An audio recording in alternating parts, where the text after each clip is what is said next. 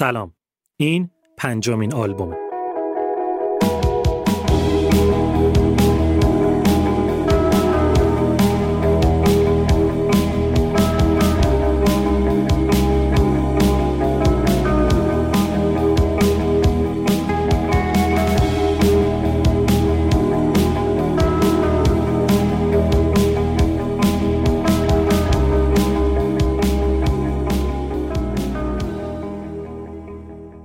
من بردیا برجسته نژاد هستم و این قسمت آلبوم در اردیبهشت ماه 98 ثبت میشه. توی پادکست آلبوم من در مورد های موسیقی براتون صحبت می‌کنم. امروز می‌خوام از موزیک متال بگم. اگه طرفدار این ژانر نیستین، جبهه گیری نکنین. ذهنتون رو باز کنین، اول بشنوین، بعد اگه دوست نداشتین دیگه سراغش نرین. توی این قسمت میریم سراغ Black Album از مشهورترین گروه تاریخ موسیقی متال، متالیکا. یعنی پرفروشترین آلبوم تمام متال تاریخ موسیقی.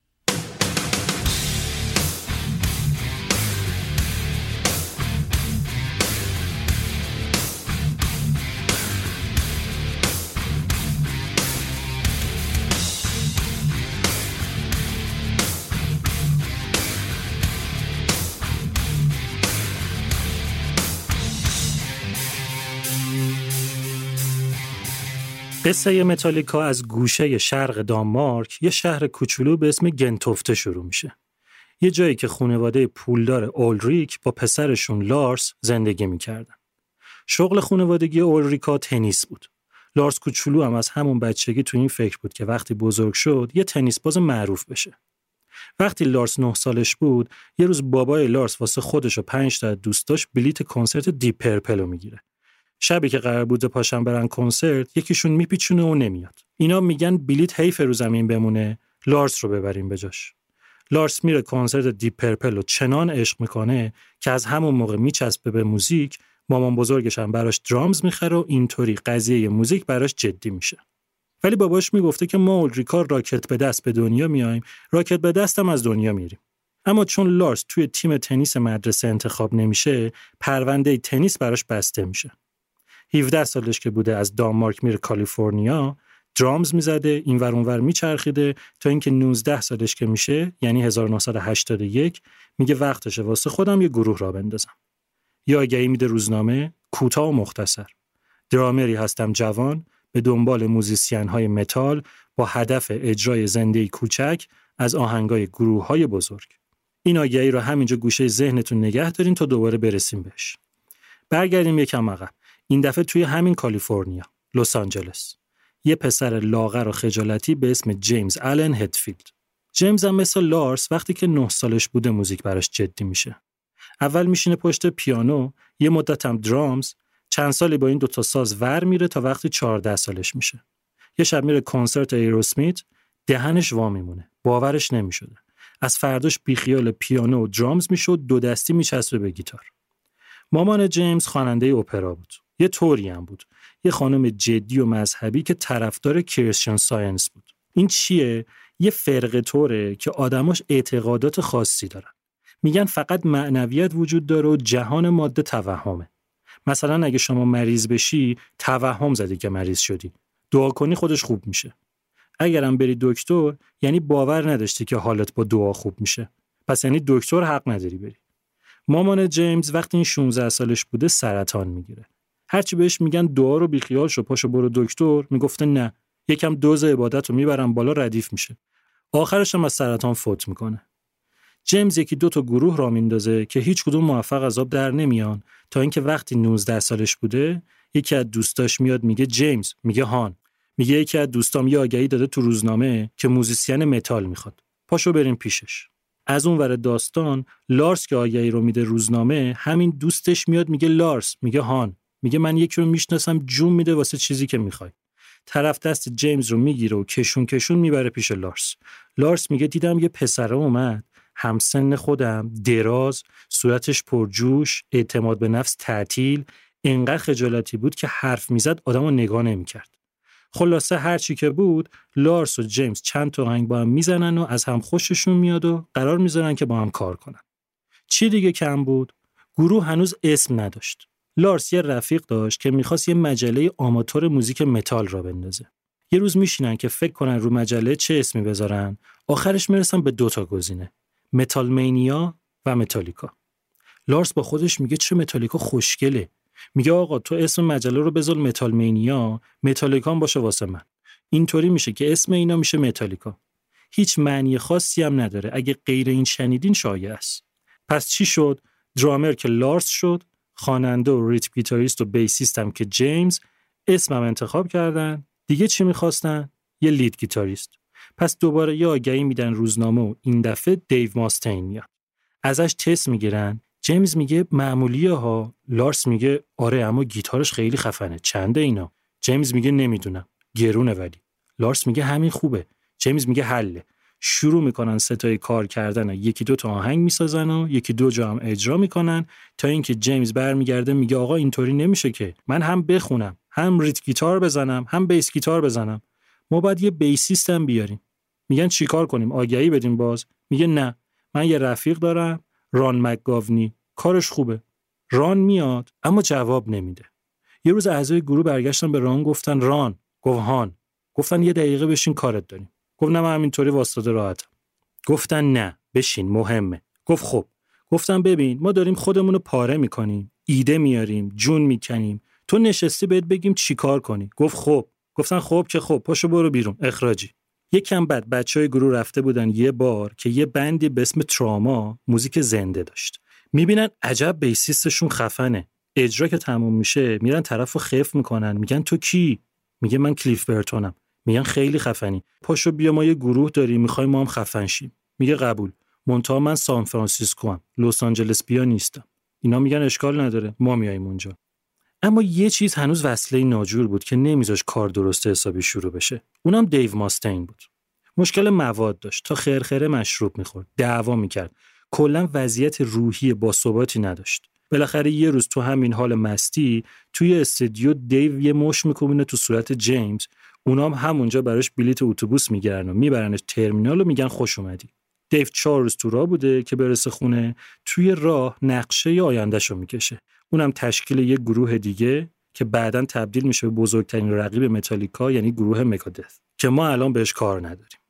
هنوز شب نشده بود که بچه ها جایگزین دیو رو پیدا کردن. زنگ زدن به گیتاریست گروه اگزودوس یعنی کرکمت گفتن آقا ما کارهای تو رو شنیدیم بیا یه تست ازت بگیریم. کرک میاد اینا بهش میگن بیا این آهنگی که خودمون ساختیم و بزن. کرک می‌زنه همه با هم کف می‌کنن. اینا کف می‌کنن که چقدر کرک خوب می‌زنه. کرک کف می‌کنه که عجب آهنگ خفنی ساختن اینا. خلاصه بعد از این همه رفت و آمد ترکیب اصلی گروه متالیکا توی سال 1983 شکل می‌گیره. جیمز، لارس، کلیف و کرک. اولش نمی‌دونستن می‌خوان چیکار کنن. قبلش چند تا آهنگ ساخته بودن و یه مجموعه دمو هم داده بودن بیرون. اما هنوز آهنگاشون کم بود. نشستن دور هم و ببینن هر کدومشون چی داره. جیمز از گروه قبلی یکی دو تا آهنگ داشت. کرک هم همینطور. لارس هم یه کارایی کرده بود با جیمز. یه چیزایی هم از اون وقتی که دیو باشون بود داشتن. یه ترک هم کلیف داشت. خلاصه گفتن همینا رو یه دستی به سر گوشش می‌کشیم آلبومش می‌کنیم میدیم بیرون. میرن میگردن با یه بدبختی که سرمایه گذار پیدا کنن. طرف میگه خب بذارین ببینم چیه آلبومتون. اینا هم آهنگا رو براش می‌ذارن. طرف از ذوق و هیجان میچسبه به سقف. میگه خیلی خفنین شما. اسم آلبوم چیه؟ میگن Metal Up میگه اوه اوه اوه. کاور آلبوم داریم براش. اینا یه طرحی نشون میدن که یه کاسه توالت بوده یه دست از توش اومده بود بیرون که یه خنجر توش بود. طرف میگه زاویه نگاهتون رو پسندیدم اما اینجوری نمیشه. هیچ جا کارتون رو نمی‌ذارم واسه فروش. برین یه فکر دیگه بکنین. اینا طرح رو جلد رو عوض می‌کنن. سایه یه دست که افتاده روی چکش کنار زمین خونی. اسمم یه روز کلیف با یکی از دوستاش داشته حرف می‌زده که اوضاع اینطوریه و فلان و طرف میگه کمپانیای موسیقی همشون عوضیان باید همشون رو کشت. کیل مال. کلیف میگه دمت گرم خودشه. میاد به بقیه میگه آقا من اسم آلبوم پیدا کردم. و در نهایت اولین آلبوم متالیکا به اسم کیل مال همه رو بکش جولای 1983 منتشر میشه.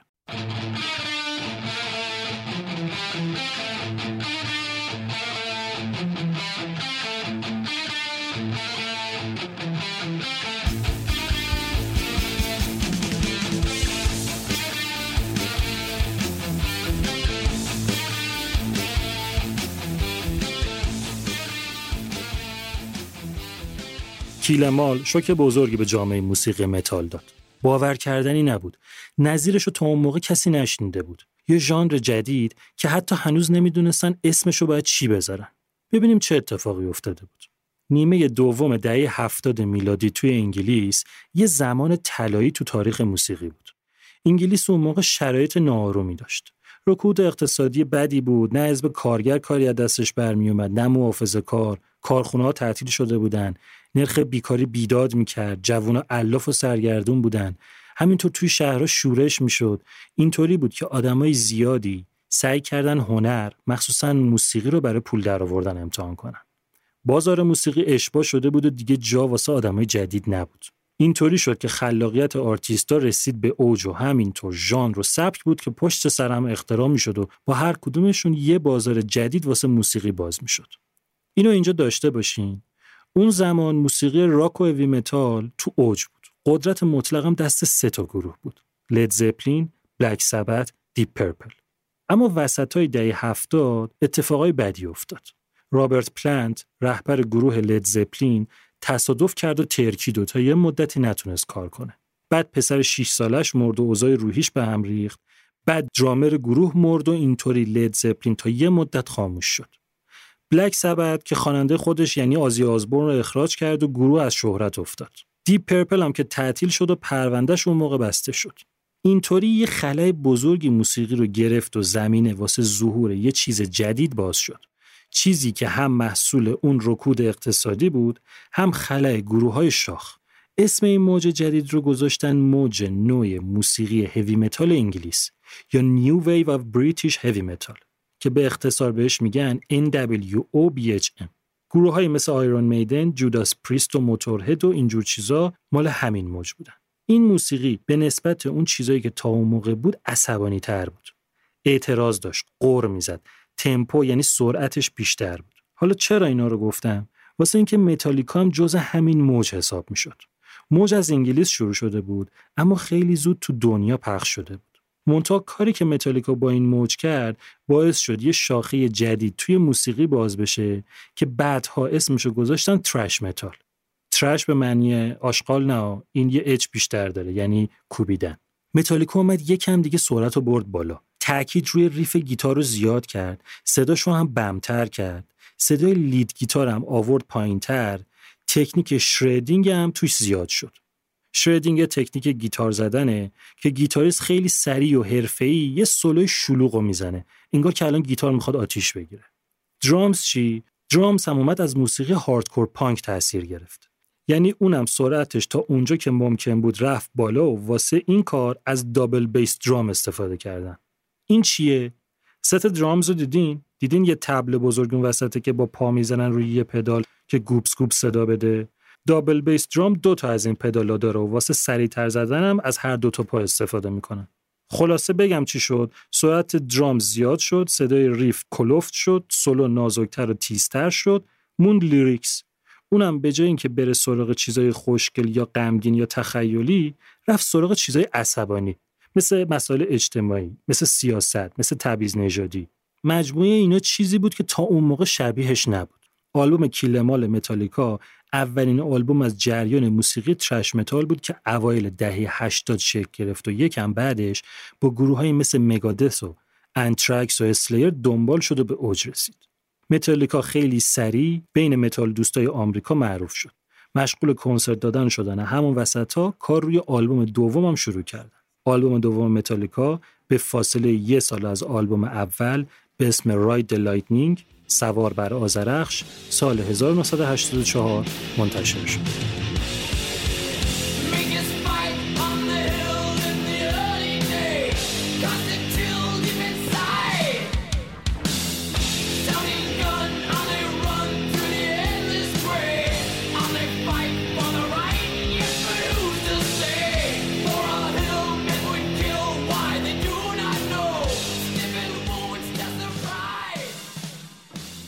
موزیک متالیکا توی کمتر از یه سال تحول عظیمی کرده بود.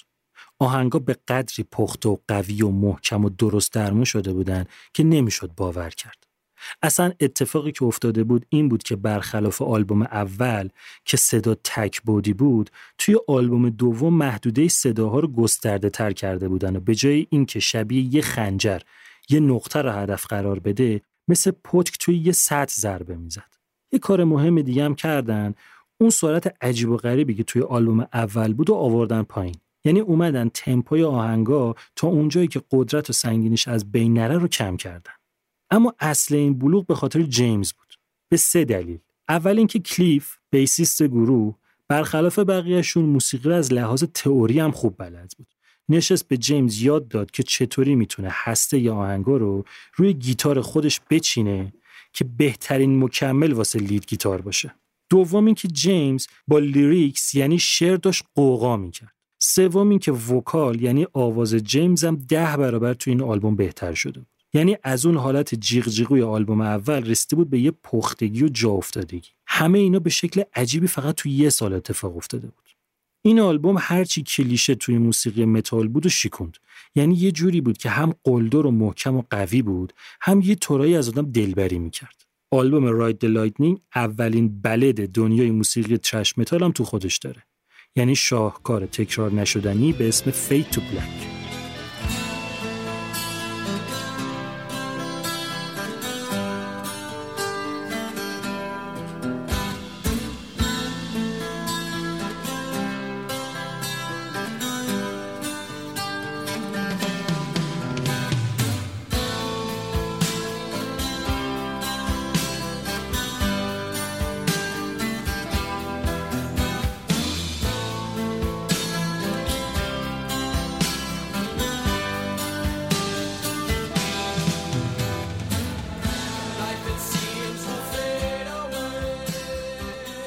سال 1985 متالیکا رفت سر وقت آلبوم سوم. جیمز و لارس نشستن فکر کردن که چیکار کنن تا دیگه واقعا از بیخ بزنن همه رو بهتره کنن. اول دوتایی ساختار آلبوم رو در آوردن بعد به کلیف و کرک گفتن پاشین بیاین ببینیم چیکار می‌کنه. لارس دید اون چیزی که می‌خوان رو نمی‌تونه در بیاره بلند شد رفت کلاس درامز از اونور کرک هم دید کارش هنوز جای بهتر شدن داره رفت پیش جو ساتریانی که کمکش کنه در نهایت سومین آلبوم متالیکا به اسم مستر آف پاپتس یا عروسک گردان سال 1986 منتشر شد.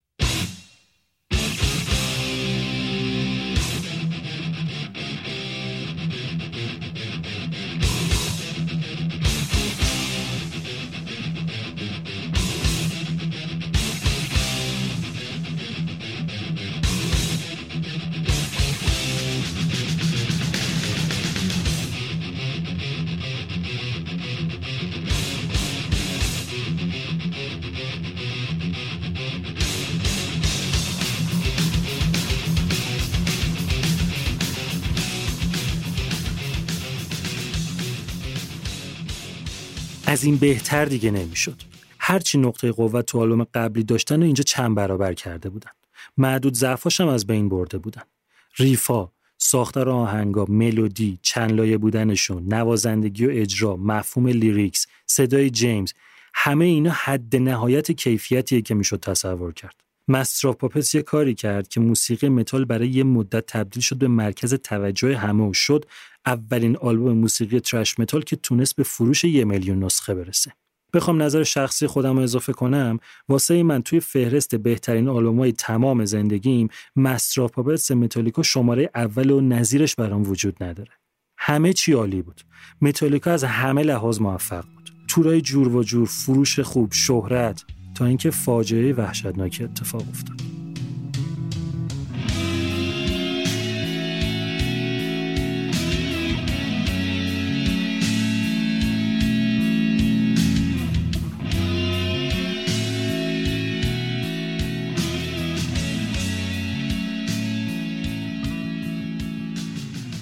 متالیکا واسه تور رفته بود اروپا. وسیله رفت و آمدشون هم اتوبوس تور بود. اتوبوسشون همچین جای خوابش راحت نبود. یه تخت داشت عقب که اون فقط راحت بود. همیشه هم سرش دعوا بود. یه شب موقعی که سوئد بودن، کرک و کلیف سر اینکه کیون عقب بخوابه کارت بازی می‌کنن و کلیف می‌بره و خوشحال و خندون میره روی تخت میخوابه. یکم بعد از ساعت هفت صبح راننده اتوبوس کنترل از دستش خارج میشه و اتوبوس منحرف میشه و از جاده میره بیرون و چپ می‌کنه و کلیف برتون از شیشه عقب اتوبوس پرت میشه بیرون و اتوبوس میفته روش و درجا کشته میشه. خیلی کلیف برتون رو بهترین bassist تاریخ موسیقی متال می‌دونن. آدمی که تکنیک های عجیبی داشت و سواد موسیقیش هم زیاد بود. روحش شاد و هنرش جاودانه. متالیکا غمگین بود. اما نمی‌خواستن توی غم غرق بشن. آینده براشون روشنتر از این حرفا بود. گشتن دنبال bassist. از پنجاه تا bassist تست گرفتن که یکی از یکی خفنتر بودن و هر کدوم توی گروه های معروفی ساز می‌زدن. آخرین نفری که ازش تست گرفتن جیسون نیوستد بود.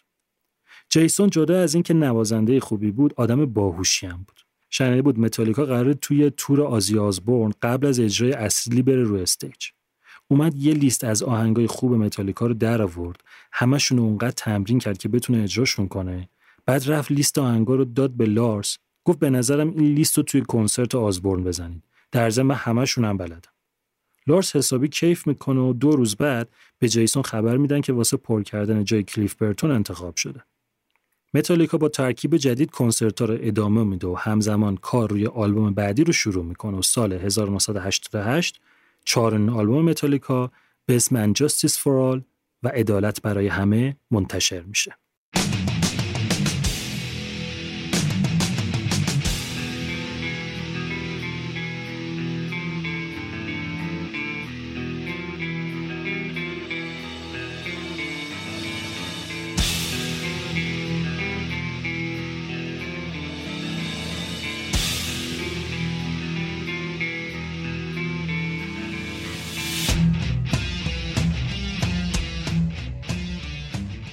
And Justice for All با وجود اینکه از لحاظ موسیقی قوی بود اما اونی نشد که می‌خواستن.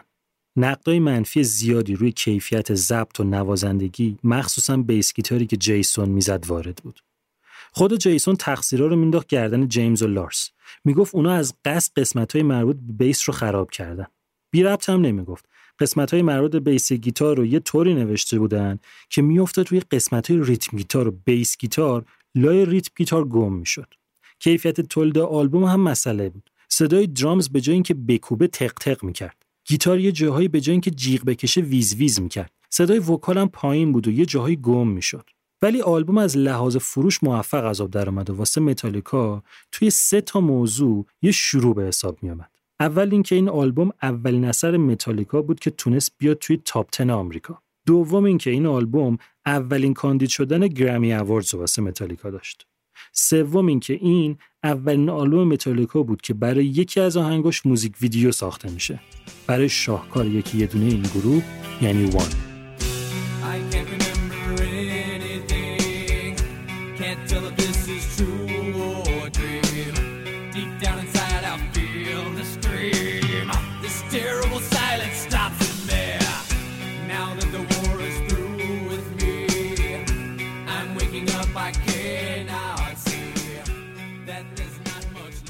سال 1990 متالیکا نیت کرد که بره سراغ آلبوم پنجم. طبق روال معمول جیمز و لارس میشینن توی خونه لارس سر ساختن آهنگا. لارس یه نوار کاست می‌ذاره وسط که روش نوشته بودن riff tape. riff رو قبلا گفته بودم چیه. توی یه سری از آهنگا گیتار یه الگوی ریتمیک و تکراری می‌زنه همون که از آهنگ توی ذهنمون میمونه. به این میگن riff. حالا توی این tape چی بوده؟ تو تمام مدتی که اینا کنسرت می‌دادن هرچی riff به ذهنشون رسیده بود و ضبط کرده بودن این تو. این قرار بود بشه خشت اول همه آهنگا. ببینیم حالا کار چطوری میره جلو. لارس و جیمز میشینن تو اتاق riff tape رو می‌ذارن وسط riff ها رو دونه دونه گوش میدن و بحث می‌کنن و می‌زنن و میکوبن و چند تا آهنگ خام و دما می‌سازن و می‌ذارن کنار. بعد یه لیست بلند و بالا داشتن که اسم آهنگا توش بود. یعنی اینا هر کدومشون هر وقت یه اسم باحال به ذهنشون می‌رسیده رو توی این لیست می نوشتن. بعد میان اون آهنگایی که ساخته بودن رو می‌ذارن کنار لیست ببینن کدوم اسم به کدوم آهنگ میاد. تا اینجای کار از لیریکس خبری نیست. یعنی موقعی هم که داشتن آهنگ می ساختن جیمز واسه اینکه ملودی آوازو در بیاره به جای اینکه بخونه فقط می‌گفته او یه یه از این چیزا. اینا که تموم میشه جیمز آهنگو می‌ذاره یه طرف اسمش رو هم می‌ذاره یه طرف بعد متناسب با اینو lyrics و شعر می‌نویسه. اما یه چیزی هنوز حل نشده بود. اینکه چیکار کنن که کیفیت آلبوم مثل And Justice for All خراب از آب در نیاد. لارس میگه ببینیم این دو سه ساله چه آلبومی اومده که کیفیت میکس و تولیدش خفن بوده. کلی آلبوم گوش می‌کنن تا می‌رسن به آلبوم Dr. Feelgood از گروه ماتلی کرو می‌بینن عجب چیز خفن ترتمیزیه. چک می‌کنن. می‌فهمن یه بابایی به اسم باب راک آلبومو میکس کرده. یه نوازنده معمولی که چون تو ساز زدن چیز خاصی نشده بود زده بود تو کار میکس و تهیه کنندگی و موفقم شده بود. یه آدم ایدئالگرا که گوش موسیقی خوبی داشت سلیقه مردم تو چنگش بود. باب راک اون موقع با یه سری کله گنده مثل ماتلی کرو، ایروسمیت و The Cult و بانجووی و اینا کار می‌کرد. لارس به بقیه میگه آقا بیاین با همین کار کنیم. بقیه اولش مخالفت می‌کنن. میگن این فازش راکه. سابقه متال نداره. اما لارس میگه ما هنوز بهترین آلبوممون رو ندیدیم بیرون. هنوز نرسیدیم به اون جایی که حقمونه. این می‌تونه ما رو برسونه به اون چیزی که می‌خوایم. میگن بابا این طرف خیلی تجاری فازش نشیم یه وقت مثل بانجووی لارس هم میگه مثلا اگه تهیه کننده قبلی ما بره با بانجووی کار کنه اونا میشن متالیکا اونقدر چونه می‌زنه تا بقیه رو قانع می‌کنه که درست ترین کار اینه که از باب راک بخوان بیاد آلبوم جدیدشون رو براشون میکس کنه. زنگ می‌زنن به باب راک میگن آقا بیا واسه ما آلبوممون رو میکس کن. باب راک میگه شما؟ میگن متالیکا. میگه متالیکا؟ بذارین فکر کنم خبر میدم. باب راک میشینه فکر می‌کنه که اینا که متالن به من نمی‌خورن. بعدم مگه چند تا آدم اینا رو می‌شناسن؟ همینطوری که داشته با خودش فکر می‌کرده و پشت فرمون بوده میپیچه توی پمپ بنزین می‌بینه چند تا آدم تیشرت متالیکا تنشونه. بعد میشنوه که پمپ بنزین هم داره متالیکا پخش می‌کنه. میگه نه خیر اینا نشونه است. زنگ می‌زنه به لارس میگه آقا من نمی‌خوام آلبومتون رو میکس کنم. لارس میگه چرا؟ میگه چون می‌خوام تهیه کننده آلبومتون باشم. لارس میگه بیام بزنم نصفت کنم. هیچ حق نداره به ما بگه چی کار کنیم. تق گوشی رو قطع می‌کنه. یه چند روز میگذره و اینا با هم بحث می‌کنن. آخر سر میگن حالا شاید بد نباشه یکم شل بگیریم قضیه رو. ببینیم چی میگه این یارو. جیمز و لارس سوار هواپیما میشن و میرن کانادا. پیش بابراک که رو در رو حرف بزنن. بابراک میگه که خب بگیم ببینم اصلا چی می‌خواین جیمز میگه ما چند تا آلبوم دادیم. به نظرمون همشون خوبن. حالا می‌خوایم یه آلبوم سرحال و ترتمیز بدیم بیرون. بابراک نه می‌ذاره نه بر میداره میگه شما هنوز بلد نیستین آلبوم بدین. کنسرت دادن بلد اینا آلبوم دادن بلد نیستین. اون حسی که توی اجرای زنده دارین تو خود آلبوم نیست. اینا بهشون بر می‌خوره. اما می‌بینن اونم داره همینی که اینا میگن و میگه یه جورایی. نیتش خیره ادبیاتش قشنگ نیست. متالیکا قبول می‌کنه. اینطوری میشه که بابراک میشه تهیه کننده آلبوم پنجم متالیکا. باب راک همون اول که میاد دست می‌ذاره روی چند تا چیز که باید عوض می‌شدن. اول میگه شما فازتون چیه؟ جدا جدا میرین تو اتاق ضبط. یعنی تا اون موقع سیستم اینطوری بوده که جیمز و لارس می‌رفتن اون تو زیربنای ماجرا رو در می آوردن و ضبط می‌کردن. بعد بیسیست که تو سه آلبوم اول کلیف بود و توی آلبوم چهارم جیسون می‌رفت اون تو بیس گیتار می‌زد. بعد کرک می‌رفت و لید گیتار می‌زد. همه اینا که تموم می‌شد جیمز می‌رفت اون تو می‌خوند. بابراک اومد گفت اینطوری نمیشه که. موضوع از حس سوال میفته مثل آدم هر چهارتاتون برین تو اتاق با هم ضبط کنین. این قضیه یکم سخت بود. اصولا همچین مرسوم نیست همه اعضای گروه با هم برن تو اتاق ضبط. این خودش میشه یه جورای اجرای زنده. هم خیلی باید اینا با هم هماهنگ باشن که واسه آهنگی که تازه ساخته شده کار سختیه. همین که تجهیزات و دفتر دستک می‌خواد. که مثلا تو همون اتاقی که درامز قراره بکوبه گیتار هم بشه زد. اما اینا قبول می‌کنن که همین کارو بکنن. یه مورد دیگه هم که بابراک تاکید کرد روش مدل خوندن جیمز بود. به جیمز گفت تو یه طوری می‌خونی انگار داری رو کتاب می‌خونی. آواز خوندن تو هارمونیک کن. یعنی به آوازت ملودی بده. این موضوع هم جیمز قبول می‌کنه که روش بیشتر کار کنه. یه چیز دیگه هم بابراک میگه که این از همش مهمتره. میگه بیاین یکم آهنگار ساده کنین. تا اینو میگه لارس میگه قبوله. میگه من پدرم در میاد آهنگای سخت و طولانی رو تو کنسرت بزنم. وقتی می‌تونیم مثلا آهنگای کوتاهتر و ساده تر بسازیم و بهتره کنیم چرا آخه انقدر شلوغش کنیم؟ بقیه هم قبول می‌کنن. کلا بابراک فکر می‌کرد الان پا میشه میاد با اینا راحت کار می‌کنه و سه سود به نتیجه می‌رسه و کار تموم میشه. اما جدابادش یکی شد. اونقدر سر هر چیزی اختلاف نظر داشتن که مدام دعواشون می‌شد.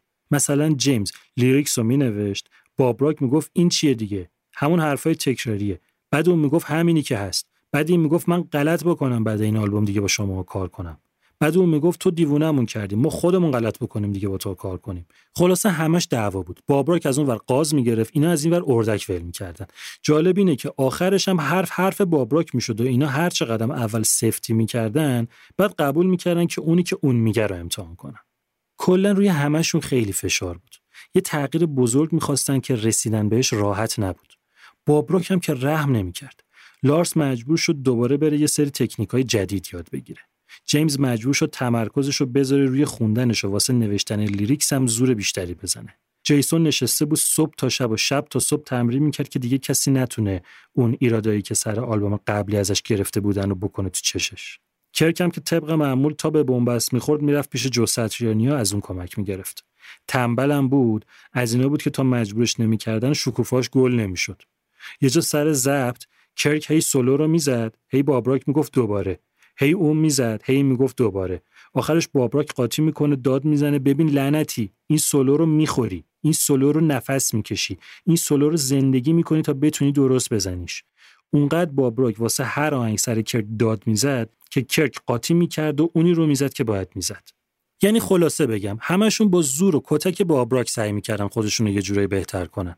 جیمز یه جا توی مصاحبه گفته بود اسم باب راک که میومد متال بازا وحشت می‌کردن. که این کارش متال نیست اشتباهی اومده اینجا. اما کار تهیه کننده این نیست که تو رو شبیه خودش بکنه. کارش اینه که تو رو برسونه به بهترین نسخه ای که ممکنه ازت وجود داشته باشه. لارس هم یه جا گفته بود همه ی آهنگای آلبوم خودمون قبل از اینکه باب راک بیاد ساخته بودیم. اما قرار بود واسه این آلبوم ذهنمون باز باشه و سر ایده های جدید مقاومت نکنیم. خیلی از اتفاقای خوبی که افتاد واسمون به خاطر این بودش که ما پیشنهادهای بابراک رو رد نکردیم. هم متالیکا وسواسی بود هم بابراک. واسه همین اینا هر آهنگ رو حدودا چهل بار ضبط کردن و سه بارم از اول تا آخر آلبوم میکس کردن تا اون چیزی که راضیشون می‌کنه در بیاد. کلا یک میلیون دلار خرج استودیوشون شد که واسه اون موقع خیلی زیاد بود. وسط کار یه ماجرای دیگه هم پیش اومد که از یه ور کار رو عقب انداخت و هزینه ها رو بالا برد اما از یه ور تاثیر مثبت گذاشت رو کیفیت آلبوم. اینطوری که مثلا یه روز که همه بیحال بودن بابراک برگشت گفتش که چتونه شماها؟ چرا انقدر شلوولین؟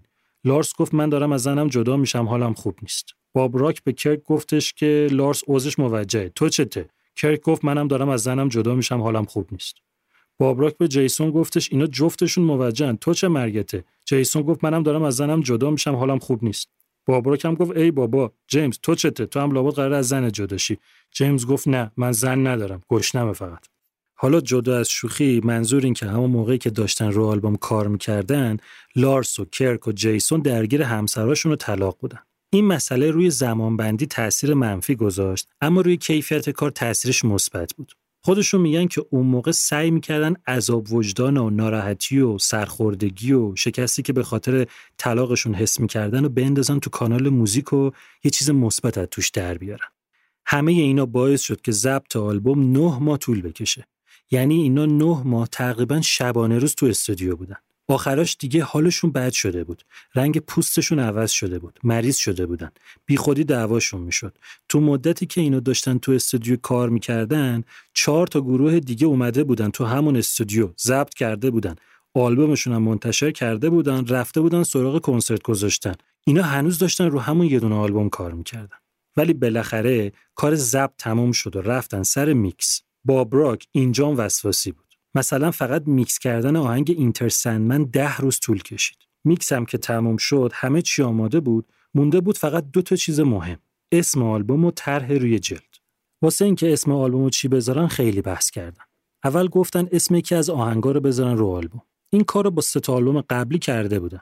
بعد دیدن نه قرار متفاوت باشیم دیگه. گفتن یه چیز ساده بذاریم. مثلا بذاریم 5 بعد خودشون فهمیدن فکر مسخره بیخیال شدن. بعد به این نتیجه رسیدن که ساده ترین چیز اینه که اسم گروه ها بزنن روی آلبوم. پس اسم آلبوم شد متالیکا. موند طرح روی جلد. لارس گفت من حالم از این کاور آلبومای متال به هم می‌خوره. کلی رنگ و اسکلت و چرت و پرت و این چیزا می‌کشن کنار هم. همشون هم مثل همن. میگه بیاین تا اونجایی که ممکنه طرح روی جلد و متضاد باشه با بقیه. میگن چقدر متضاد؟ میگه خیلی متضاد. مثلا تمام صفحه رو سیاه کنیم یه دلیل نمادین هم داشتش که نقد به سانسور کاور آلبوما بود. موضوعش مفصل کاری بهش نداریم. پس کاور شد یه صفحه کاملا سیاه. سمت چپ بالا لوگوی متالیکا رو گذاشتن. سمت راست پایین طرح معروف پرچم ژنرال گدزدن که یه مار پیچ خورده بود.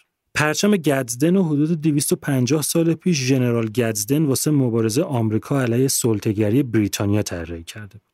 به خاطر همین رنگ کاور آلبوم بود که این آلبوم بین طرفدارا معروف شد به Black Album و کمتر کسی اسم واقعی خود آلبوم میگه.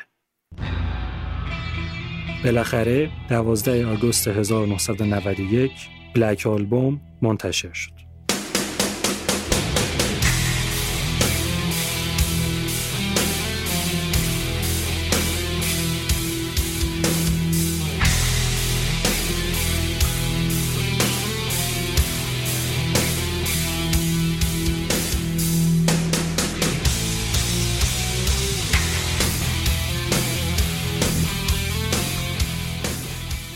Black Album شاخصترین اثر متالیکا تا اون موقع و تا همین الان به حساب میاد. مهمترین اتفاقی که اینجا افتاده بود که همه تغییرها به خاطرش بود حضور بابراک بود. تاثیر بابراک توی Black Album اینطوری بود که تمپوی آهنگا اومده بود پایین و آهنگا آرومتر از کار قبلی شده بود. مدت آهنگا کم شده بود به جاش تعداد track زیاد شده بود. سبک آلبوم از فضای thrash metal اومده بود بیرون و نزدیک شده بود به heavy metal. heavy metal ش هم با اون چیزی که تا اون موقع بود فرق داشت. چون هنوز می‌شد رد thrash metal توش پیدا کرد. باب راک یه سری ساز که توی موزیک heavy metal مرسوم نبودن و آورد تو آهنگا. مثلا توی The Unforgiven ویولونسل آورد یا Nothing Else Matters رو orchestral ساختن یا توی Wherever I May Roam از سازهای شرقی استفاده کردن. بابراک یه کار دیگه هم کرد. صدای bass guitar رو برد بالاتر تا بهتر و بیشتر شنیده بشه. صدای drums هم کاملا عوض شده بود. صدای جیمز هم که شاهکار این آلبوم بود و اصلا قابل مقایسه با قبل نبود. یعنی چون آهنگا ساده تر شده بودن گیتار از مرکز توجه اومده بود بیرون و صدای جیمز اصل قضیه بود. کلا چیزی که خیلی مشهود بود این بود که این آلبوم آلبوم جیمز هیتفیلده. جدا از صدا lyrics آهنگا به حدی قوی خفن پرمعنی هوشمندانه و قشنگ بود که نظیرش تا اون موقع توی موسیقی متال پیدا نمی‌شد. این آلبوم میشه یه آلبوم شخصی واسه جیمز دونست که توی lyrics می‌شد بازتاب زندگیشو شنید. متالیکا با این آلبوم جدا از تمام تفاوتهایی که با کار قبلیش داشت وارد یه دنیای جدید و تجاری هم شده بود. اونا تونستن توجه همه مردم مخصوصا اونایی که اصلا با موزیک متال میونه خوبی نداشتن و به خودشون جلب کنن. همه از متالیکا حرف می زدن. همه جا از متالیکا می نوشتن. متالیکا با این آلبوم برای اولین بار نشست توی رتبه اول بیلبورد 200 یو تونست 488 هفته یعنی بیشتر از 9 سال توی این لیست بمونه. آلبوم توی 10 تا کشور رتبه اول چهار تا گرفت. توی آمریکا تو هفته اول 650 هزار نسخه فروخت و بعد با 17 میلیون نسخه توی آمریکا شد 25 مین آلبوم پرفروش تاریخ این کشور. Black Album با فروش 31 میلیون نسخه تو کل دنیا شد پرفروش ترین آلبوم تمام متال تاریخ موسیقی. اونا با این آلبوم به چنان شهرت و قدرتی رسیدن که از همون موقع تبدیل شدن به مشهورترین، معروفترین و شناخته شده ترین گروه تاریخ موسیقی متال. بریم دیگه سر وقت خود آلبوم. بلک آلبوم 12 تا آهنگ داره مدت زمانش هم هست 62 دقیقه و 40 ثانیه آلبوم با یه آهنگ بی‌نظیر معروفترین آهنگ تاریخ فعالیت گروه متالیکا یعنی اینتر سندمن یا ورود مرد شنی شروع میشه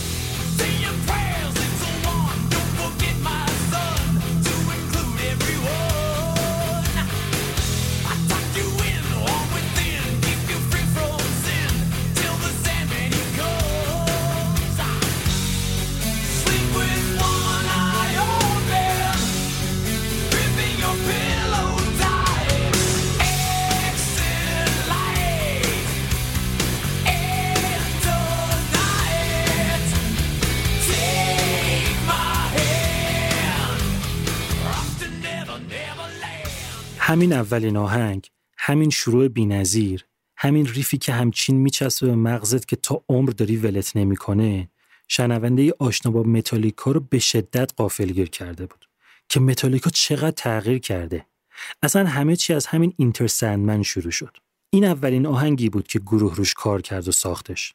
یادتونه جیمز و لارس نشسته بودن خونه لارس اون riff tape و که گفتم play کردن و دیدن اولین riff ی که اونجاست یه چیزیه که کرک زده. چیزی که کرک زده بود تقریبا اینجوری بود.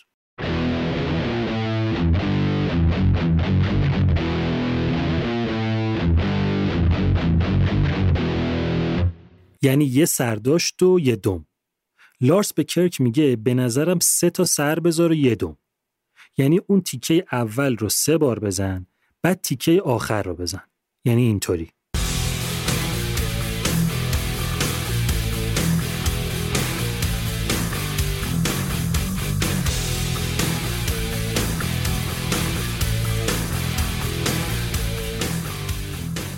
همین تغییر ریزی که لارس پیشنهادشو میده سرنوشت این آهنگو سرنوشت این آلبومو در نتیجه سرنوشت این گروه رو به کل عوض می‌کنه.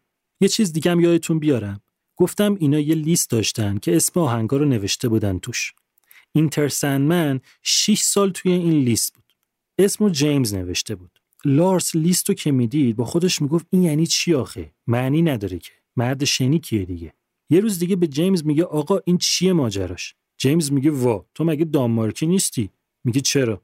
میگه چطور نمی‌دونی مرد شنی کیه؟ میگه چه ربطی داره؟ میگه مرد شنی تو افسانه‌های اسکاندیناوی شبا میاد تو چشم بچه ها شن میریزه که خوابشون بگیره. صبح که چشمشون قی کرده این واسه همونه. تو بچه بودی واسه کتاب قصه نمیخوندن.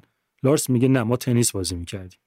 یه چیزی هم که جالبه اینه که درسته این اولین آهنگ آلبومه که ساخته شده اما آخرین آهنگ آلبومه که جیمز lyrics ش رو کامل کرده. یه روز جیمز میاد میگه آقا من lyrics رو نوشتم. میگن بخون ببینیم چی نوشتی. جیمز می‌خونه موضوعش هم در مورد از بین رفتن کانون گرم خانواده و اسرار کثیف پنهون تو خانواده و مرگ کودک های زیر یه سال و این چیزا بوده. اینا قیافشون یه طوری میشه. بعد یه مسئله که بوده تا قبل از اون متالیکا یه قانون داشت که همم هم رایت می‌کردن. اینکه هیچکی در مورد کار هیچکی نظر نده. واسه همون تا اون موقع کسی به جیمز نگفته بود که فلان lyrics ت خوب نیست. لارس به بابراک میگه من می‌دونم این آهنگ قراره بترکونه. جون مادرت برو به جیمز بگو lyrics رو عوض کنه.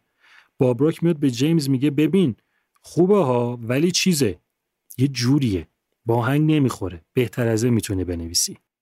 جیمز اولش کلی بازی در میاره که چطور جرأت می‌کنی به lyrics من ایراد بگیری و فلان اما آخرش میگه okay درستش می‌کنم. میره و دو هفته بعد میاد میگه آقا ردیفه یه چی جدید نوشتم که دیگه این دفعه شاهکاره.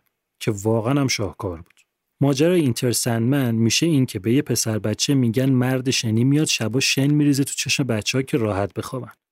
اما از همون شب بچه کابوس می‌بینه که مرد شنی میاد سراغش و نمی‌تونسته دیگه بخوابه. واسه riff این آهنگ که جیمز می‌زنه سه تا track باز کردن.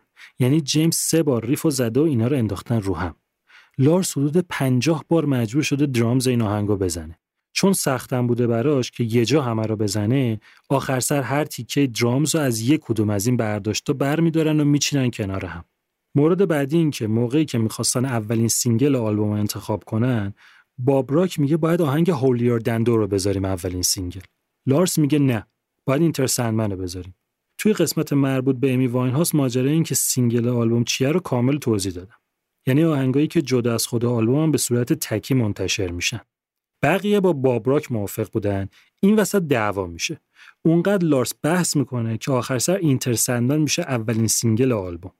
Enter Sandman دو هفته قبل از اینکه آلبوم منتشر بشه میاد بیرون و بیشتر از یه میلیون نسخه میفروشه. میگن این آهنگ یکی از شناخته شده ترین آهنگای تاریخ موسیقی راک و متاله. اما یه چیز جالبی بگم بهتون. اینکه riff این آهنگ خیلی عجیب. شبیه riff آهنگ Tapping Into the Emotional Void از گروه Excel واسه سال 1989 یعنی دو سال قبل آلبوم متالیکاست. یه بار دیگه riff متالیکا رو گوش کنین.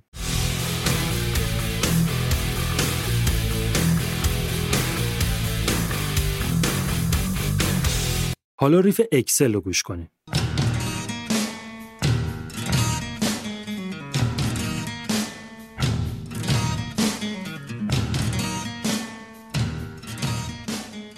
خدایی شبیه. اینقدر که اکسل می‌خواست سر این قضیه بره از متالیکا شکایت کنه ولی نمی‌کنه به هر حال. بریم سراغ آهنگ دوم sad but true غمانگیز اما واقعی.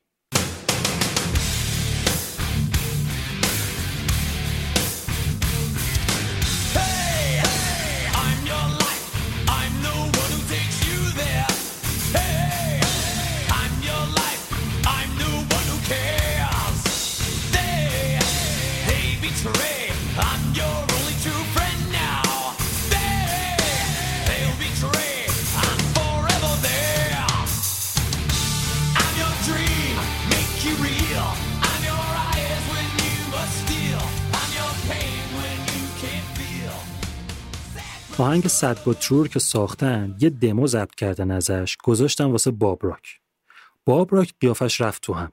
اصولا همین قیافه تو هم رفتنهای بابراک بود که خیلی از آهنگا رو تغییر داد. گفتن چی شده باز؟ گفت یه طوریه. انگار کشمیر رو آورده باشی تو دهه 90 منظورش آهنگ کشمیر گروه لید زپلین واسه 1975 بود. نه اینکه این شبیه اون باشه ها ولی فازشون یکی بود. بابراک میشینه فکر می‌کنه با خودش میگه ریفشون که خیلی باحاله. پس چرا اون نیست که باید باشه؟ یکم ماجرا رو این ور می‌کنه می‌بینه اینا همه آهنگایی که واسه این آلبوم نوشتن روی کلید ای نوشتن. یعنی روی می. دور می فاصله هست. این روی می بود. میاد میگه یادتونه من آلبوم ماتریکرو رو کار کرده بودم که شماها گوش کرده بودین حال کرده بودین و اومده بودین سراغم. میگه اونجا ما به جای کلید ای رفته بودیم روی کلید دی. دی یعنی ر. شما هم همین کارو بکنید حالا این یعنی چی؟ یعنی گیتار که روی کلید ای کوک شده رو دوباره کوک می‌کنن می‌برن روی کلید دی. یعنی چی باز؟ یعنی کوک رو یه جوری عوض می‌کنن که صدای گیتار یه پرده بمتر بشه. اون وقت اگه گیتار بمتر بشه یعنی وکال و بیس هم باید بمتر بشن. اون وقت آهنگ سنگینتر به نظر میاد. متالیکا با Sad But True همین کارو کرده یه riff آهنگ یه چیز عجیب غریب و خوبی شد. یه طوری که شد یکی از معروفترین riff های کل تاریخ موسیقی متال. آهنگ سوم Holier Than از ما بهترون.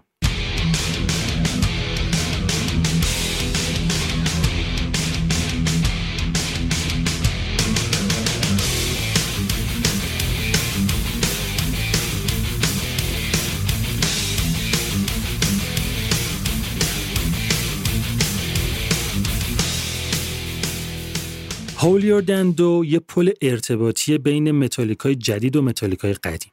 یعنی یکم برگشتن به همون thrash متالی که توی آلبومای قبلی بود. همون سرعت، همون riff سنگین. منتها فرقش چیه؟ اینکه مدتش فقط چهار دقیقه است. یه چیز دیگه هم گفتم در مورد این آهنگ یادتون باشه که باب راک می‌گفت این آهنگو بذارن single اول آلبوم که بعد لارس مخالف بود و Enter شد single اول. اصولا single اول یه آلبوم خیلی چیز مهمیه. یعنی اولین single معمولا تنها آهنگ یه آلبومه که قبل از اینکه خود آلبوم منتشر بشه مردم میشنونش. واسه همین قشنگ می‌تونه سرنوشت یه آلبوم رو عوض کنه که ملت بخرنش یا نه. باب راک می‌خواست سر این موضوع یکم محتاط باشه. یعنی چون Holier Than Thou یکم شبیه کاره قبلی گروه بود می‌خواست یه طوری باشه طرفدارای قدیمی گروه یهو ترک نخورن. اما خب لارس ریسک می‌کنه ریسکش هم جواب میده. آهنگ چهارم The Unforgiven نابخشوده.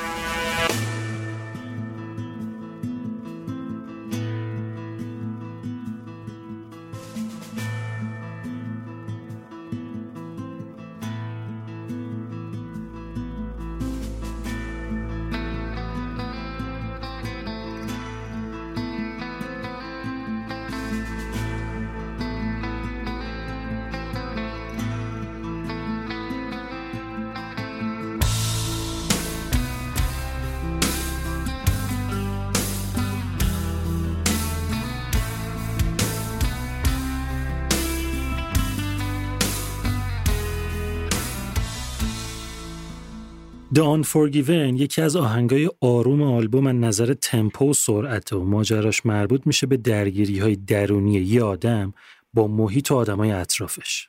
The Unforgiven چند تا چیز جالب داره. اول اینکه این آهنگ یه چالش خیلی باحال واسه متالیکا بود. این آهنگ یه بلد به حساب میاد. متالیکا قبلا توی سه تا آلبوم قبلی هم سه تا بلد داشت. الگوی همه اونا هم یکی بود. ورس آهنگ ملودیک و ملایم و مهربون بود به کورس که می‌رسید سنگین و رنگین می‌شد. اینا گفتن بیایم حالا یه کاری کنیم. یه بلد بسازیم که برعکس باشه. ورسش سنگین باشه کورسش ملایم. مورد جالب دوم اگه دقت کرده باشین یه بوغ اول آهنگه اینو از روی یه فیلم کلاسیک وسترن واسه دهه 60 به همین اسم دام فورگیون برداشتن. مورد سوم این که این تنها آهنگ تاریخ فعالیت متالیکاست که دنباله هم داره. یعنی متالیکا بعد از دیان فورگیون که توی سال 1991 منتشر شد یه آهنگ ساخت به اسم دان فورگیون 2 واسه آلبوم ریلود سال 1997 بعدش هم یکی دیگه ساخت به اسم دان فور گیون 3 واسه آلبوم دث مگنتیک سال 2008 آهنگ پنجم Wherever I May Roam هر جایی ممکنه پرسه بزنم.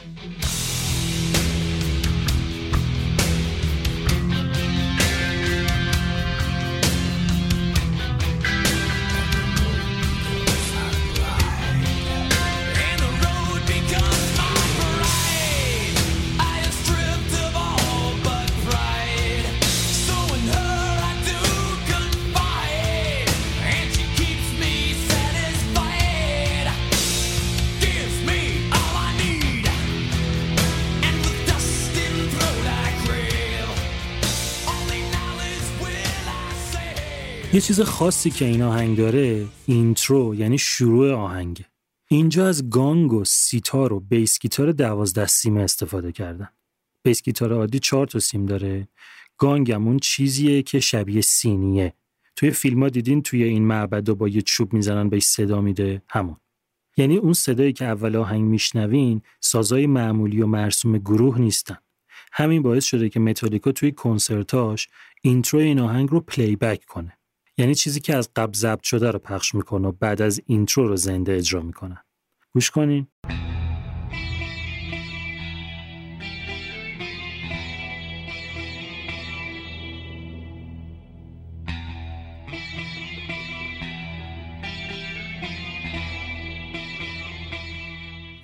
آهنگ بعدی آهنگ ششم Don't Treat On Me پاتو رو من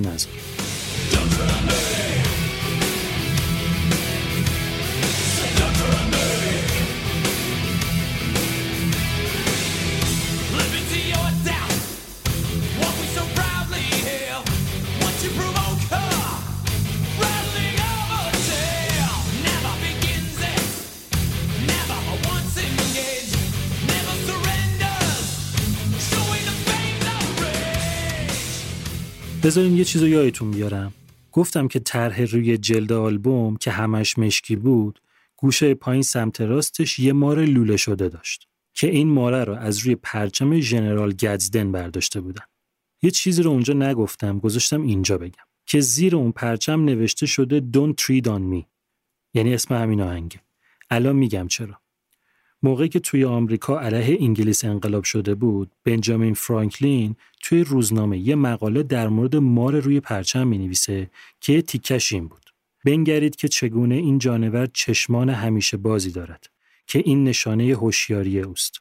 هرگز حمله ای را آغاز نمی کند و وقتی مورد حمله قرار بگیرد هرگز تسلیم نمی شود که این نشانه شهامتش است. سلاحش در دهانش مخفی است جانوری است که در نگاه اول ترسو و بیدفاع می نماید. اما با همین سلاح کوچکش حریف خود را از پای در می آورد. با این حال قبل از حمله هشدار می دهد و با هشدارش دشمنش را از پای گذاردن بر او برحذر می دارد. آیا من در اشتباه هم که چنین تصویری را در روحی و خصلت آمریکاییان می بینم؟ سر همین نوشته زیر پرچم می نویسم پاتو رو من نذار. یعنی من کاری باد ندارم اما پاتو رو دوم من بذاری نیشت می‌زنم. lyrics این آهنگ متالیکا هم همچین فاز انقلابی داره. مثلا به همین جمله مارک فرانکلین گفته اشاره می‌کنه یا جمله معروف به من آزادی بدین یا مرگ از پاتریک هنری که یه انقلابی معروف آمریکایی بوده یا اون مثل معروف لاتینی که میگه اگه صلح می‌خوای واسه جنگ آماده شو توی این آهنگ فاز متالیکا برعکس فازیه که توی آلبوم قبلی داشته اونجا فازشون ضد آمریکایی بود اینجا میهن پرستیه. یه جورایی هم واسه ساختنش از جنگ خلیج فارس که تو همون سال 1991 در جریان بود الهام گرفته بودن. یه سریا موقعی که آهنگو گوش کردن تعجب کردن چون به نظرشون متالیکا همیشه فازش ضد جنگ بوده. اما اینجا یه طورایی داره شاخشونه می‌کشه که انگار دلش جنگ می‌خواد. متالیکام رد می‌کنه موضوع رو. میگه ما اصلا فازمون سیاسی نیست و فقط موزیسیانیم. یه چیز جالب در مورد این آهنگ اینکه intro رو از روی آهنگ America ی فیلم موزیکال West Side Story الهام گرفتن. گوش کنین.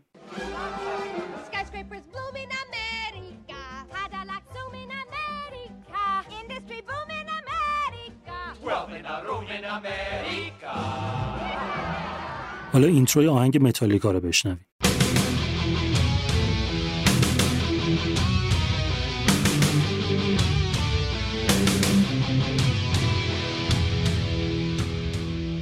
بریم سراغ آهنگ هفتم Through the Never از میان هرگزها.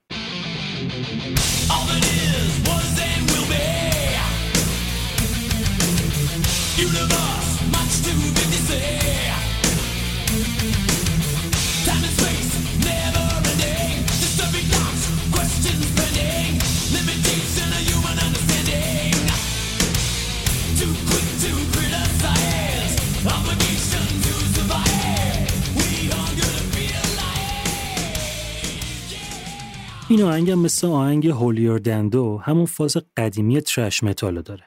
سال 2013 متالیکا یه فیلم سبودی ساخت داستانش یه جریانی بود که مثلا کنار کنسرت متالیکا اتفاق میافته. اسم اون فیلم رو گذاشته بودن اسم همین آهنگ Through the Never. خیلی چیز خاص دیگه ای نداره این آهنگ. می‌رسیم با آهنگ هشتم آهنگی که شناخته شده ترین آهنگ متالیکا توی ایرانه آهنگی که غیر متالیکایی ترین آهنگ متالیکاست یعنی nothing else matters. هیچ چیز دیگری مهم نیست.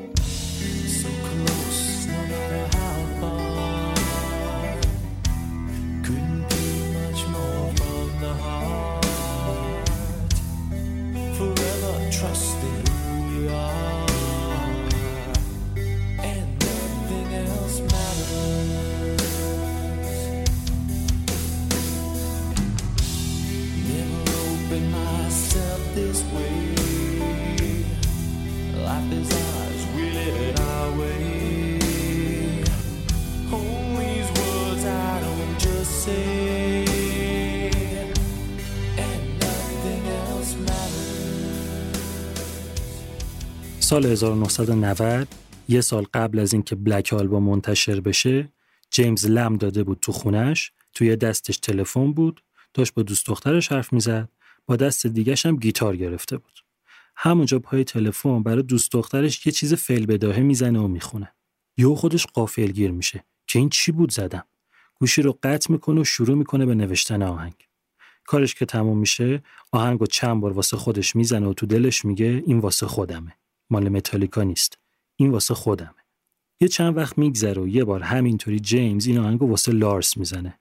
لارس میگه این چیه؟ میگه واسه خودمه. میگه واسه خودم نداریم که. اینو بذاریم تو آلبوم. جیمز میگه اولا این خیلی شخصیه. دوم این اصلا فازش با کار متالیکا فرق داره. از لارس اصرار از جیمز انکار آخرش ولی جیمز کوتاه میاد. بابراک که میاد آهنگو براش می‌ذارن. میگه آقا این عجب چیز خوبیه. بیاین ارکسترالش کنیم. یعنی با ارکستر ثبتش کنیم. لارس میگه موافقم.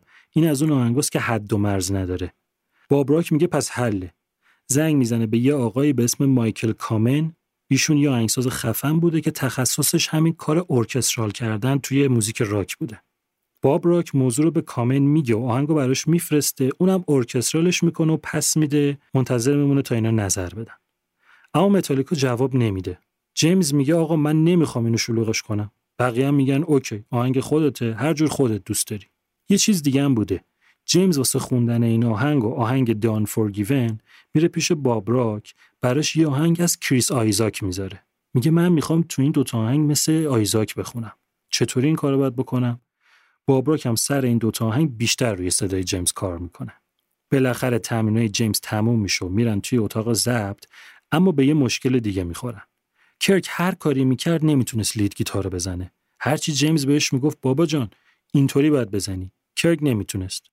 نتیجه شد اینکه این آهنگ جز معدود آهنگای تاریخ فعالیت متالیکاست که جیمز هم ریتم گیتار می‌زنه هم لید گیتار. یعنی کرک اصلا توی ضبط استودیوی این آهنگ نیست. ناتینگلز مدرز آهنگیه که بیشترین فاصله رو از متالیکای قدیمی گرفته.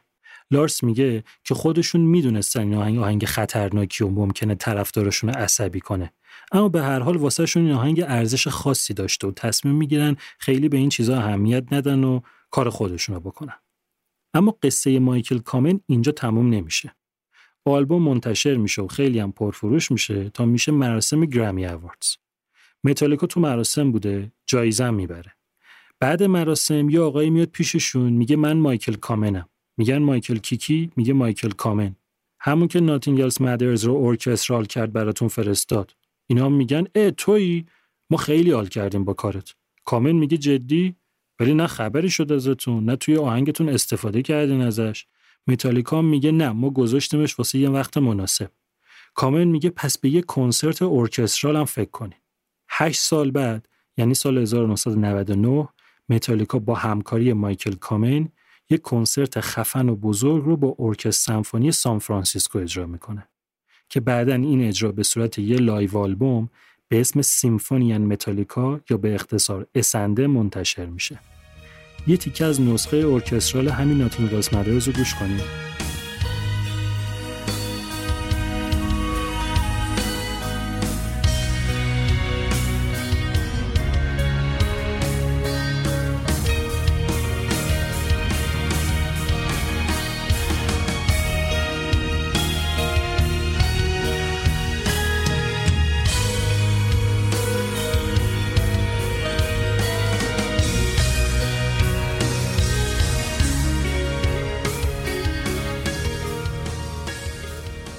آهنگ نهم آف ولف من از گرگ و انسان.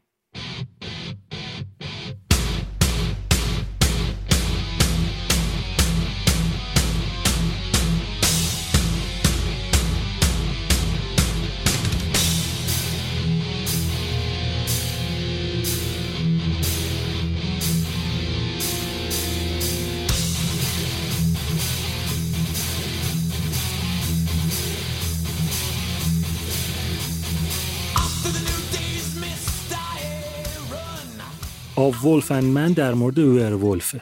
تو فارسی میگیم گرگینه. آدمی که شبایی که ماه کامل تبدیل به گرگ میشه.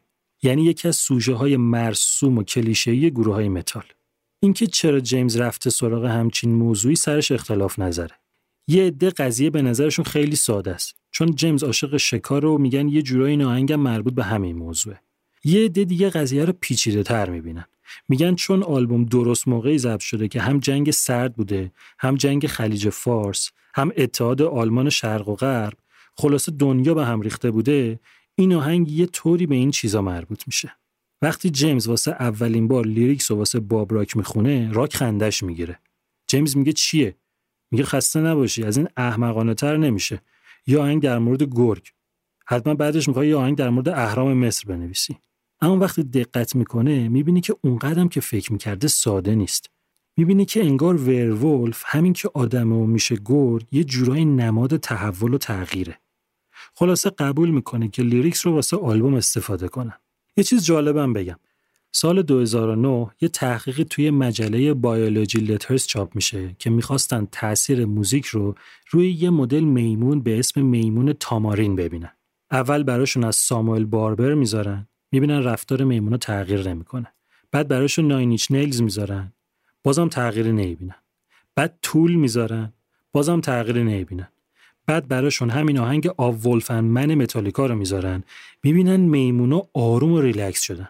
اینکه چرا این آزمایش رو کردن و اینکه نتیجه چیه رو نمی‌دونم اما جالبه به هر حال. آهنگ دهم The God That Failed خدایی که شکست خورد.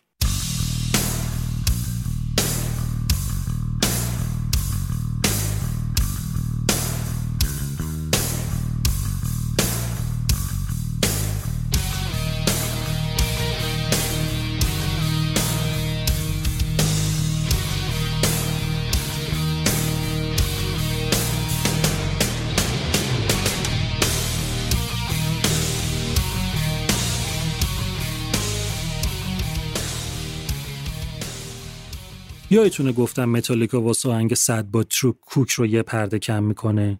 توی آهنگ The God That Failed متالیکا یه بار دیگه کوک رو عوض می‌کنه و این دفعه نیم پرده میاد پایین. اینطوری میشه که برای اولین بار متالیکا توی یه آلبوم از سه تا کوک مختلف استفاده می‌کنه. lyrics این آهنگ برمیگرده به اون جریان مامان جیمز که گفتم که اعتقاد داشت مریضی رو خدا باید خوب کنه نه دکتر. اینجا جیمز از دست خدا سر همین موضوع شاکیه. یه سری این آهنگ ضد مذهب می‌دونن اما در اصل جیمز خدا رو به خاطر مرگ مادرش مقصر می‌دونه. مثل خیلی دیگه که تو همچین شرایطی ممکن از این حرفا بزنن. کلا همه لیریکس آلبوم تفکرات جیمزه اما دو تا آهنگ Nothing Else Matters و The God That Failed فقط تفکر نیست زندگی شخصیش رو هم داره توشون میگه. آهنگ یازدهم My Friend of Misery دوست بیچاره من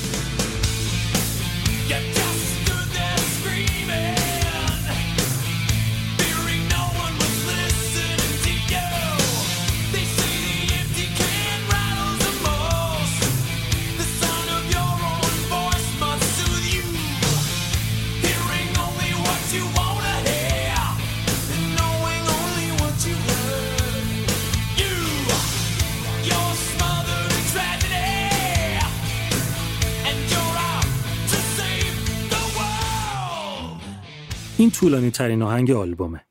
تنها آهنگ آلبوم هم هست که جیسون نیوستد هم توی ساختش دخیل بوده. اولش هم قرار بوده بدون کلام باشه مثل همه آلبوم‌های قبلی که یه دونه آهنگ بدون کلام داشتن. اما بعدا به این نتیجه می‌رسن که واسه اینم جیمز بشینه یه لیریکس بنویسه. و آهنگ آخر آهنگ دوازدهم The Struggle Within نبرد درونی.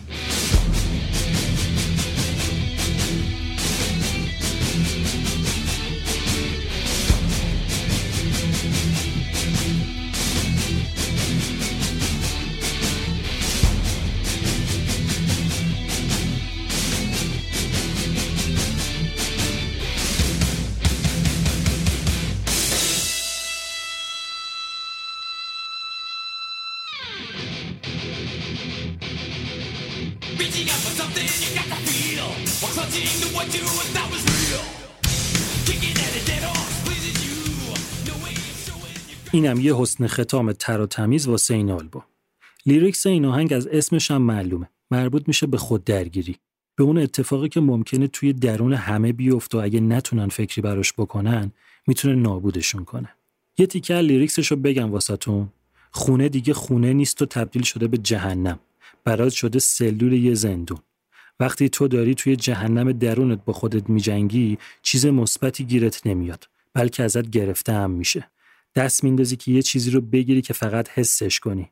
ببین شرایط تو از نزدیک. فشاری که روی خودت حس می‌کنی واقعیه. من خیلی به lyrics و آهنگا که یکی از نکات مثبت آلبومه اشاره نکردم. خودتون برین بعدا بخونین و کیف کنین. اینم از پرفروشترین آلبوم تمام متال تاریخ موسیقی. آلبوم متالیکا از گروه متالیکا که معروف به Black Album اما هنوز یه چیزاییه که واسه کامل شدن حرفام لازمه بگم. اول اینکه چرا هی میگم پرفروشترین آلبوم تمام متال تاریخ موسیقی. تمام متال چیه دیگه؟ جواب اینه که این آلبوم توی آلبومایی که تمام track اش متاله و واسه یه گروه متاله پرفروشترینه. وگرنه اگه بخوایم آلبومایی که ژانرشون یه چی دیگه است اما حداقل یه دونه track متال دارن رو هم حساب کنیم آلبوم متالیکا میشه رتبه سوم. رتبه اول میشه Bat Out of Hell از هنرمند آمریکایی Meat Loaf که 43 میلیون نسخه فروخته و ژانرش هارد و یکی دو تا track heavy metal هم داره. رتبه دوم میشه Led Zeppelin 4 از گروه انگلیسی Led Zeppelin که 37 میلیون نسخه فروخته. این هم هارد و یکی دو تا track heavy metal داره. مورد دوم باب راکه. باب راک تاثیر اصلی و مستقیم روی نتیجه کار داشت. اونقدر پروسه ساخت آلبوم پرتنش و پر از دعوا بود که یه سال بعد از انتشار آلبوم اعضای گروه نه با باب راک حرف زدن نه دیدنش. از آلبوم خیلی استقبال شد. اما این استقبال از طرف کسایی بود که طرفدار متالیکا نبودن. یعنی تازه شده بودن طرفدار متالیکا. اونایی که خوره موزیک متال بودن اصطلاحا بهشون میگن metalhead اونقدر از اینکه آهنگا آرومتر شده بود عصبانی بودن که باب راک رو مقصر می‌دونستن. چند موردم تهدید به قتل داشت باب راک که حیا کن و متالیکا رو رها کن وگرنه میکشیمت. خونش رو هم پیدا کرده بودن ماشینش رو داغون کرده بودن روی دیوار شعار نوشته بودن و از این چیزا. به هر حال نتیجه چون خیلی واسه متالیکا خوب بود باب راک توی سه تا آلبوم بعدی هم باهاشون کار کرد. سال 96 آلبوم Load سال 97 آلبوم Reload و 2003 آلبوم St. Anger. سر St. Anger باب راک هم تهیه کننده بود هم نوازنده bass guitar. چون جیسون سال 2001 از متالیکا رفت و گروه موقتا بدون bassist شد. سال 2003 رابرت تروجیلو شد bassist گروه که هنوزم هست. حدودای همون موقع طرفدارای متالیکا یه petition راه انداختن و امضا جمع کردن که باب راک به خاطر تاثیر منفی که روی آهنگا داره باید اخراج بشه که خودش دید دیگه اعصابشو نداره از متالیکا رفت. متالیکا بعدش دو تا آلبوم دیگه هم منتشر کرد. Death Magnetic سال 2008 و Hardwired to Self Destruct سال 2016. یه چیز کلی هم به نظرم بد نیست بگم. اینکه چرا متالیکا شده متالیکا؟ یعنی چی شده که متالیکا شده یکی از شناخته شده ترین گروه های تاریخ موسیقی؟ بذارین یه طور دیگه بگم. این همه گروه متال داریم که خیلیاشون واقعا خوبن. اما چرا متالیکا توشون انقدر شاخصه؟ الان صحبتم خوب یا بد بودن نیستا حرفم شناخته شده تر بودنه. چرا؟ چون موزیکشون خیلی خفنه. نه موزیکشون خوبه. اما خیلی گروهای متال دیگه هم قبل و بعد متالیکا بودن که موزیکشون خوب بوده. چون ریفاشون خیلی خاص و شاخصه. نه اینم نیست.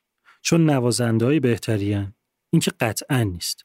تبلیغات و اینطور چیزا نه واقعا اینم نیست. چون وا دادن و پاپ شدن. نه. mainstream شدن خیلی فرق می‌کنه با پاپ شدن. پس متالیکا چی داره که بقیه ندارن؟ بذارین خودم بگم. متالیکا جیمز هیتفیلد داره. یعنی بهترین lyricist یا ترانه سرای تاریخ موسیقی متال. گروه های متال اصولا دنبال سوژه محدودی میرن. حواسشون خیلی به lyrics نیست. هم براشون مهم نیست هم اگه باشه توانشو ندارن بهتر کار کنن.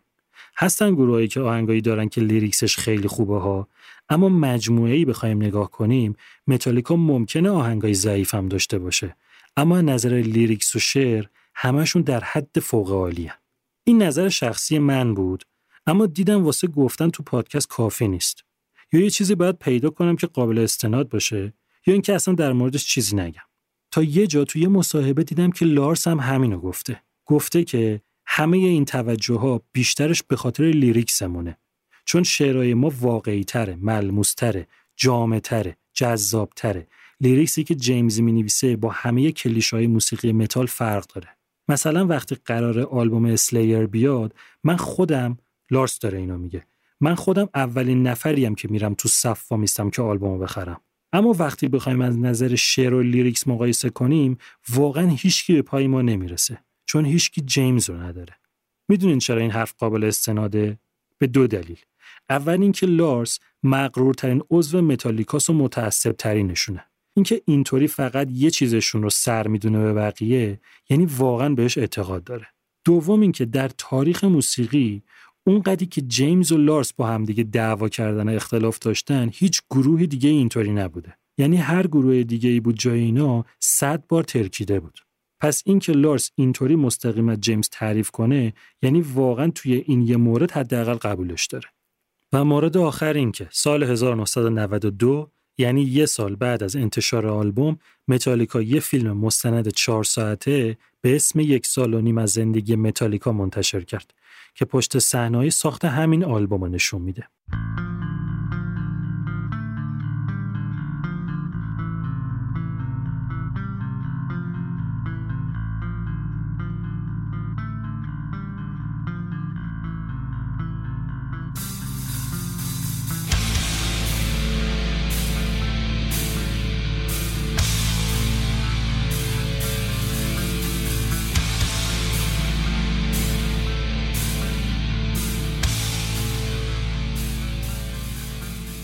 چیزی که شنیدین قسمت پنجم پادکست آلبوم بود. آلبوم رو من بردیا برجسته نژاد می‌سازم. لوگو و کاور پادکست رو نیما جمالی درست کرده. ضبطم با کیارش بختیاری بوده. آلبوم می‌تونین با اپهای پادگیر مثل Podbean و Castbox یا هر اپ دیگه گوش کنین. کافی واژه آلبوم یا بهتر از اون اسم مختصر من بردیا برج رو توشون سرچ کنین. آهنگای این آلبوم و کلا آلبومایی که معرفی میشن با کمی تاخیر توی کانال تلگرام منتشر میشن. ویدیو هم همینطور. عکس و چیزای باحال دیگه هم توی توییتر و توی اینستاگرام و توی کانال تلگرام گذاشته میشه که البته تکراری نیستن و با هم فرق می‌کنن. پنجمین آلبوم تمام شد.